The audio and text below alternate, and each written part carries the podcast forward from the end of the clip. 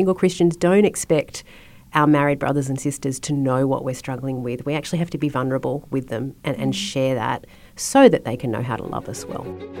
Welcome to Christ and Culture, the podcast of the L. Russ Bush Center for Faith and Culture at Southeastern Baptist Theological Seminary. Here we'll explore how the Christian faith intersects all avenues of today's culture through conversations with leading thinkers. Welcome to the conversation. Welcome to today's episode of Christ and Culture. I'm Ken Keathley. Today we'll talk with author Dani Treweek about the meaning of singleness. And after that, we'll have another edition of On My Bookshelf. But first, it's time for our segment called Headlines, in which we look at some aspect of the headlines like news, sports, pop culture, or business, all from a Christian perspective. And in today's edition of Headlines, let's talk about the news.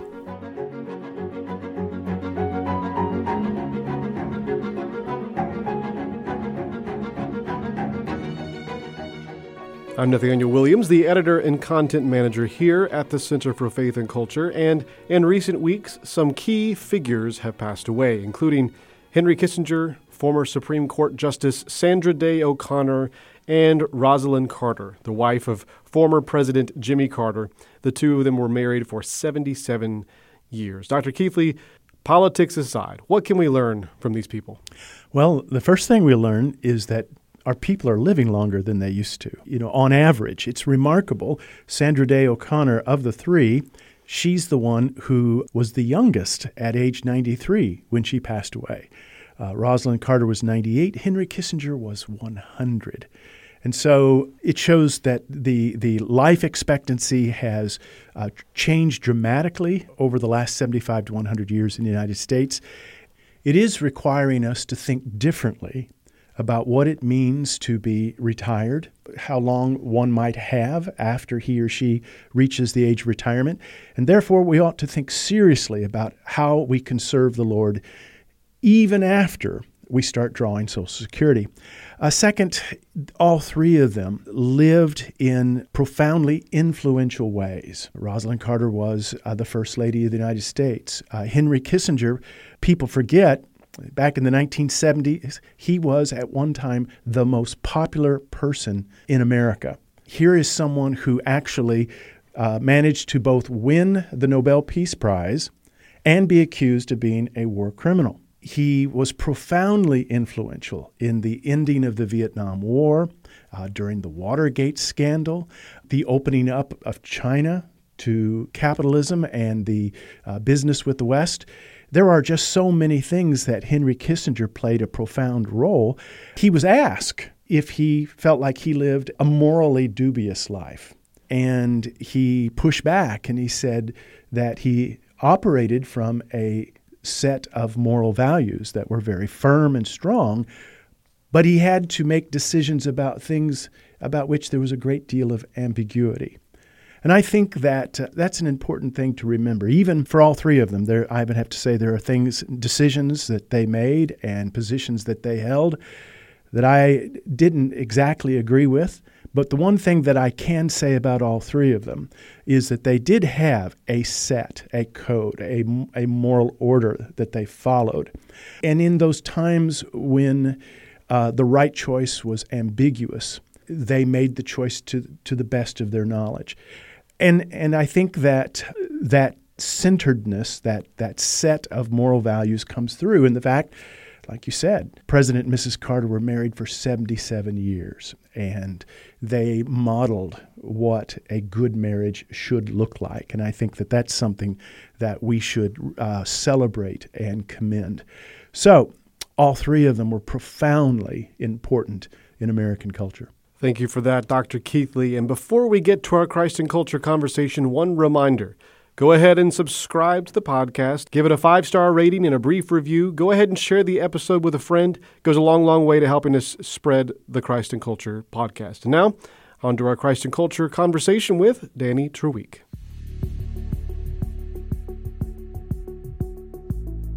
Southeastern understands that you have a strategic and valuable role to play in getting the gospel to your neighbors and the nations. That's why we offer over 40 degrees at the undergraduate, graduate, and doctoral levels to equip you to serve the church and fulfill the Great Commission. Visit sebts.edu to learn more. What is the meaning of singleness? Well, today we have an author who has written about this very subject. We have Dani Treweek with us. Dani is a Christian theological researcher, author, and speaker whose ministry focus lies in resourcing Christian individuals and communities on biblical singleness, sexuality, theological retrieval, worldview formation, and other related topics. She is the author of The Meaning of Singleness Retrieving an Eschatological Vision for the Contemporary Church. She is also the director of the Single Minded Ministry, and their vision is to see God's purposes for singleness so wonderfully expressed in the body of Christ that married and single Christians glorify Jesus with one voice. Welcome, Dani. Thanks so much for having me here, guys. I really um, appreciate it. So, Dani, how did you become interested in a theology of singleness?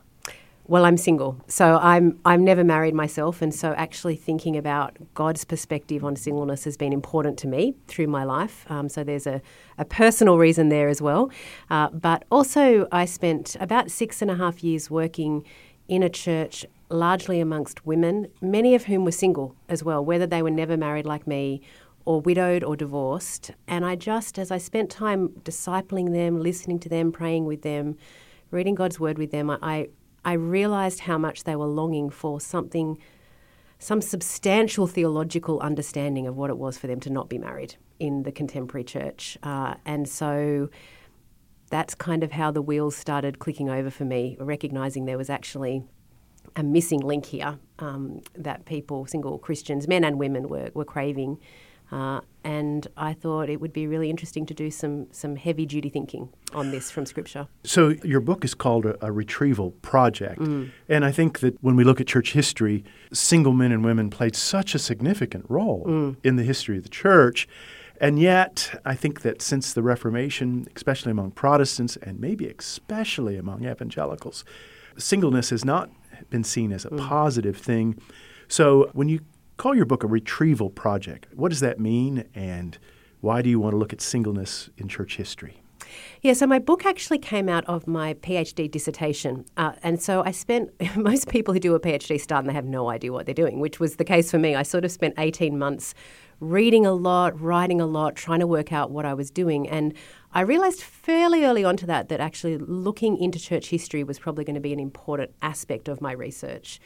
And what I discovered about 18 months in was that I was doing theological retrieval without knowing I was. I didn't even know what theological retrieval was, in a sense. Um, my one of my supervisors, uh, PhD supervisors, said to me, "Oh, what you're doing is theological retrieval," and I said, "Oh, what's that? Tell me more." Yeah. Um, so it was quite an instinctive thing. As someone who's always loved history, I'm a, a history girl, so I've always enjoyed history. Um, but what I realised I was doing was actually looking back to the past, particularly the Christian past, the history of the church, to actually understand how our, our spiritual ancestors were grappling with the same questions we were grappling with in very different contexts, mm-hmm. but using the same source material, scripture, um, mm-hmm. you know, to, to understand what it meant to be married, what it meant to be unmarried. And then the complexity with theological retrieval is you don't just kind of go back to 400, you know, AD and go, oh, here's what the early church fathers were saying. Pluck it out, move it over, and dump it into the 21st century church. They were wonderful thinkers, but we just don't accept everything wholesale. That's right. Yeah, yeah, you have to apply discernment. They, they're not scripture. They're trying to interpret and understand and apply scripture in the same way we are. And they were living and doing that in a very different context to us in lots of ways, too. And so, theological retrieval is about finding the really important kernels of truth theological, pastoral, spiritual, relational truth and understanding how that can actually inform our thinking um, biblically, theologically, relationally today. Uh, in our own cultural, cultural context and, and, sort of making it's a translation exercise in many ways and working out what parts you do draw on and which parts you go, oh, that was a bit weird and wacky. I'm I'm not quite sure that they got that bit right. Um, or those bits that are a bit weird and wacky, allowing that to challenge our weird and wacky assumptions that we don't see as weird and wacky because we're so immersed in our context. Well, we have a saying, uh, you know, you try to eat the fish and spit out the bones. Mm-hmm. What does that look like? uh, as we're talking about singleness throughout church history. Uh, mm. Think of some of the more interesting favorite examples in church history that you can think of, or perhaps a, a favorite story you might have. One of the most challenging things that I, I hadn't well, maybe I'd learned it years ago and had conveniently forgotten it. I'm not quite sure. But when I went back to the early church, particularly before Augustine, and really, well, even he was part of this in his early career, most early church fathers had an understanding of marriage and sex in marriage as what we would call a post-lapsarian reality. You know that that it actually is. It was God's concession to a fallen humanity, marriage and procreation through marriage. And it was only later that Augustine went, oh, no, I actually think it's prelapsarian. Uh, you know, God instituted this at the time of creation. For us in, you know, 21st century evangelicals, the idea that marriage and sex might have been a post-lapsarian reality just seems completely foreign. And I think rightly so. I think Augustine eventually got it right. Um, but that, even as we reject, you know, we throw out those bones, actually, no, we think marriage was a good created gift from God at the time of creation. Actually, understanding some of what was behind their thinking, which was a longing to return to a state of perfection, a state of holiness. You know, they look to the garden and go, oh gosh, that was so beautiful, and we've lost that, mm-hmm. that longing. And unfortunately, in their eyes, it was kind of a return, they wanted to return to the garden rather than head towards the New Jerusalem, the new mm-hmm. creation, yes. um, the city. But even as we kind of, yeah, throw out those bones, we can actually still see and be challenged, I think, by their eschatological vision, by their longing to recognize that this world is not their home, um, that there's something better that we as Christians hope for and, and long and look towards. So that was that was a, an interesting one. I also found myself very randomly um, spending a number of months reading the writings of um, a, a, a medieval monk which I had never heard of before. His name was Aelfric of Eynsham, and I can't even remember how I came across him. Uh, but again, there were lots of bones to kind of pick through and, and discard. Uh, but some very interesting insights coming out of that as well, which I hadn't anticipated. So, as you're thinking about all these stories from church history and the conversations that they've had, and then um, talking with people in the church today as you're speaking or discipling women, what are some pieces of the discussion about singleness that are encouraging to you, and what are some places that are still like we need to improve some of the hard mm. pieces? Well, let me start at the end of the question first. The hard pieces. Um, I spent the first yeah almost year of my of my research reading every book I could find on singleness, listening to every podcast I could. Actually, thankfully there weren't too many podcasts back then because I think I never would have gotten out of podcast land. There's so many of them today.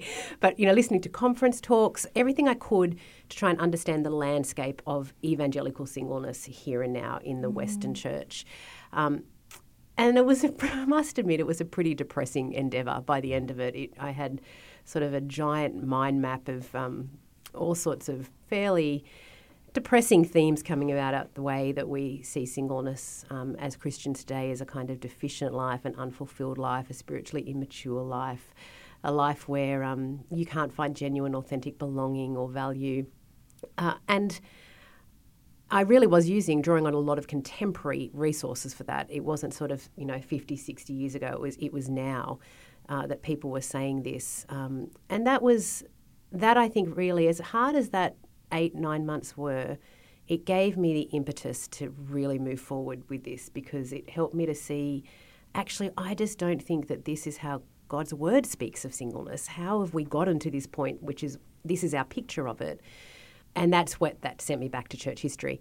So the landscape, I think, is still um, not a particularly positive one, but I'm a pessimist by nature, so it means a lot when I say that I'm actually fairly optimistic about where the conversation is going. Well, good. Yeah, I, I think there's a bit of a, I picture it almost like a, a, wave that's sort of coming into shore. I don't know how big this wave is, I don't know how far out it is, I don't know how much of a whitewash there's going to be when it lands, but we seem to be having conversations about singleness, about sexuality, about family in the church that I'm not sure we've had for quite a few decades, even perhaps centuries. Um, mm. There's a possibility that there may be too much of an overcorrection in some ways.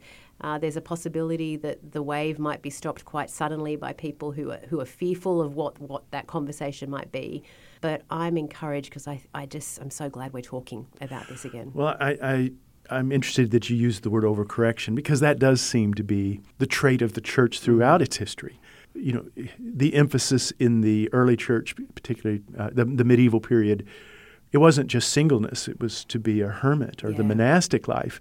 I've been to Meteora uh, in Greece, where the convent is on one mountain or the, the monastery is on another mountain, and they'd have cliffs in which hermits live six, eight hundred feet in the air to, to live a life of not just singleness, but isolation. Mm-hmm. And so I can almost hear someone who is living today saying, I'm not isolated. I am neck deep in this in this current culture. What word would you have for me? What is the Lord saying to a single person in the 21st century who who really who who who understands the call to live in the world? What does that look like? Yeah, that's a great question. I mean, just going back to your comment then about sort of you know the ancient monasteries, I, I, read an article very recently, a couple of months ago, that was advocating for a reinvention of celibacy, that monastic life mm-hmm. in the church today. But they kind of drew upon this history and said, look at all these people in monasteries who are out there serving the church. And I thought, no, they no. weren't. They no. were living in caves. No, they were isolated mm-hmm. from the community around them, um, and they they kind of created their own, you know, in, individual community. And that's not, you know, if we're going to draw on this language of celibacy, which I, I think is, is difficult in, in those kind of ways, what we have to recognize is that the single life is not in any way called to be an isolated life. It's not called to be an individual life. It's actually called to be life in community. Mm. Just as marriage is. The temptation for married people and families is to kind of withdraw and create their own community rather than be plugged into the world around them, mm-hmm. but also their church family too. And so I actually feel utterly convinced that the church needs single Christians just as much as it needs married Christians to understand who we are as the body of Christ.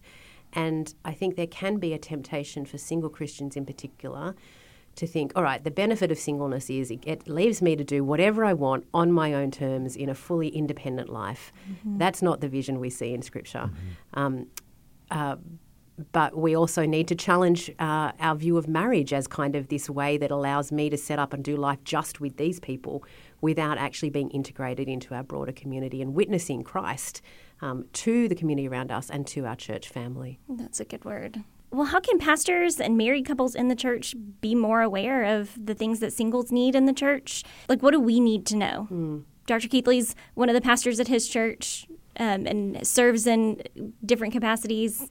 I'm married. How can we serve single Christians in mm. a better way? Thank you for asking that question. Even just asking that question serves single Christians. Actually knowing that their married brothers and sisters in the church, their pastors, their elders are actually wanting to know how to better serve them, I think is just such an encouragement to single Christians. Um, I, I don't know what the statistics are in America. Um, I can talk an Australian. Well, I can tell you in oh, America, great. yes, uh, over it's now reached fifty percent of all adults in America are single. Mm. Uh, this could be uh, because women outlive their husbands, so there's a significant number of single elderly women but also today, people are getting married later and later, yeah. are not at all. Mm. And so the number is 50% mm. of all Americans mm. are single. Which I assume probably includes de facto relationships as well, does it? I'm not sure. Yeah, it's it, this is a problem with the language and the statistics mm-hmm. because they don't necessarily give you a really clear idea of exactly mm. what the demographics look like in our community. And then you've got the question of the churches. So in Australia, I was really, really quite surprised to find that in in churches across Australia, and this crosses Catholic and Protestant actually, and it crosses denominations and it crosses the whole country. 33% of any given church congregation were unmarried. Mm-hmm. That That's a third right. of the people sitting in our pew are not married. Mm. And then even amongst the other 66%, not, you know, maybe, I'm, I do not know what the stats are here, but not all of them are young parents with children. There will be a lot of empty nesters. You know, there's such variation in our churches, and yet it, it seems that so often we think of church as kind of the place where families come, as a kind of association of families, when at least a third of our church mm-hmm. members are not that. So, one of the first things I would encourage pastors and married people sitting in the pews to do is to look around in your church and see who is there. Actually recognize who the members of your church are, what their situation and state of life is. Don't make assumptions, don't make generalizations, but just recognize the diversity within the body of Christ. And then take steps back and think, okay, well, how is this diversity being reflected in what we say from up the front, what illustrations are being used in sermons, what language. You know, one of my classic examples is um, back home in Australia. I, think it's a case here too.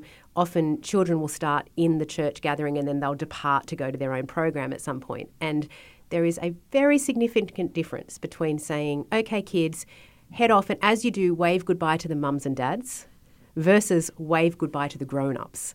You know, just really little things like that that for married people may not even register. The unmarried person sitting there is like, oh, okay, well, don't I'm, I, don't wave goodbye to me. I, I'm not one of the mums and dads. Um, who who who do you sit next to in church? Do married couples always sit next to each other? Do families kind of just huddle in a, in a little bunch? Or are you actually recognizing how do we invite people to sit with us? How do we go and sit with other people who are sitting alone? Um, you know, in, in the, the COVID years back, um, you know, feels like a long time ago. It wasn't, but back in 2020, yeah, 2020 in Australia, after we had our first wave and churches started meeting again, I had to sit by myself in church for about six months with the pew in front of me empty, the pew behind me empty, and no one. It was such an isolating experience. But that's actually the reality for a lot of single people who come to church week by week. They sit by themselves, mm. um, and people don't notice that they're sitting by themselves. So there's all those practical things, and then of course there is the theological issue. What do you actually believe about singleness? What is your theology of singleness and marriage? What is undergirding the teaching, and is that actually uh, really coming from a faithful understanding of Scripture? How much is it informed by our cultural, social influences? Um, how, what kind of challenging questions are we asking each other of what we actually think about these things and how it aligns with God's Word? Dani, it sounds like you know what it's like to feel like the fifth wheel mm. at a church. Uh, and I've had more than one single person uh, say to me they just felt like they were, you know, an appendix. Yeah. Um, what word of advice or encouragement would you have to single Christians who are struggling to connect mm. with a local church? Mm. Because we know that as, you, as I hear you talking about connecting with community, what word of advice would you have to them on persevering or how to go about it? Mm. I think that's a key word. I think we have to persevere. Um, that can be hard to f- hear if you're feeling isolated, if you're feeling lonely, if you're feeling overlooked. It can be hard to hear keep going. And it can be even harder to hear don't just keep going, but go harder. Actually, keep putting yourself out there, keep investing, even as you may not feel that you're getting it back. But the alternative is what? The alternative is withdraw, which which is a is a, is a downward spiral. That's exactly right. And so you know we are the body of Christ together. Most of my research is is kind of based around this idea that in eternity none of us will be married to each other. We will be brothers and sisters. That is mm-hmm. our everlasting relationship with each other in the, the interior life of the body of Christ is as brothers and sisters in Christ. So you don't give up on your brother and sister. You don't kind of go, oh, well, they're not responding, and so I'm just going to withdraw. We keep laying ourselves out there, even as it's really hard to do. But that doesn't mean that you actually don't have hard conversations at times. You know, letting people know what you're trying to do and that that's actually really difficult for you, letting them know how they can respond, how they can be proactive. Um, how they can actually love you. Don't expect people to be mind readers. Single Christians don't expect our married brothers and sisters to know what we're struggling with. We actually have to be vulnerable with them and, and mm. share that so that they can know how to love us well. So, Dani, how can people find more about your work online? Uh, how can they participate in your work? Um, so I am on. Um, are we still allowed to call it Twitter? I can't bring myself to call it X. Anyway, call, it Twitter. Excellent. I'm on Twitter Dani Tre- at Dani Treweek. Um, I uh, often sort of engage with ideas there, but I have a um, a Substack. What what us old people used to call a blog, um, uh, which you can find um, if you go to my website, danielletreweek.com. You'll find a link to that there. But I'd also love to direct people towards Single Minded, the ministry that I um, uh, direct. Uh, we are a ministry that is committed to producing free resources on um, a biblical and theological understanding of singleness. So we do lots of um, events. So we make all of those talks, Q and A's, everything up there for free for people to to use, to look at, to share with their pastors. Um, join that, join the mailing list so you know what's coming up um, and get on board. We've just also released a podcast, Single Minded Stories, where each episode we hear um, the story of a different single Christian. So that's great, Dani. We're so thankful that you're here and that you would talk with us, and um, it was encouraging to me, and I'm sure it will be to our listeners. Thanks for having me, guys. It's been great.